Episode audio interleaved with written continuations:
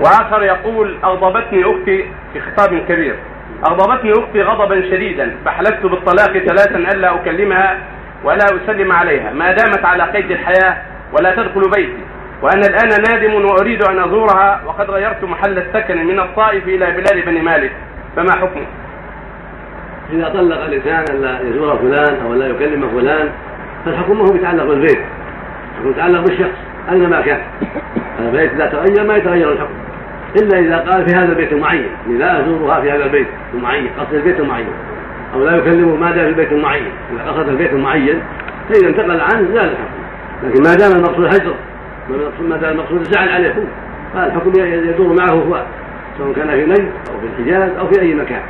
ولكن إذا كان قصد من هذا الطلاق وأن لا يكلمها وأن لا وأن لا إذا كان مقصود منع نفسه من زيارتها وكلامها وليس المقصود فراق زوجته إن كلمها. فهذا حكم حكم اليمين وعليه كفاره اليمين وهي اطعام عشرة مساكين أو كسوتهم وإذا عشاهم أو غداهم كفى أو أعطى كل واحد نصف الصاع من التمر أو الرز أو نحو ذلك وهو كيلو ونصف كفى. هذا إذا كان قصده منع نفسه من الكلام والزيارة. أما إذا كان يقصد من ذلك أنه متى كلمها يقع الطلاق. متى كلمها يفارق زوجته. يقع بالثلاث طلقة واحدة إذا كان بثلاث كلمة إذا قال طالق بالثلاث ان زارها أو كلمها يقع بها واحدة إذا أراد الطلاق يقع طلقه واحدة ويراجعها إذا كان ما قبلها طلقتين إذا كان ما طلق قبلها طلقتين يكون بهذا طلقة إذا كلم أخته. إذا كان المقصود فراق زوجته إن كلمها.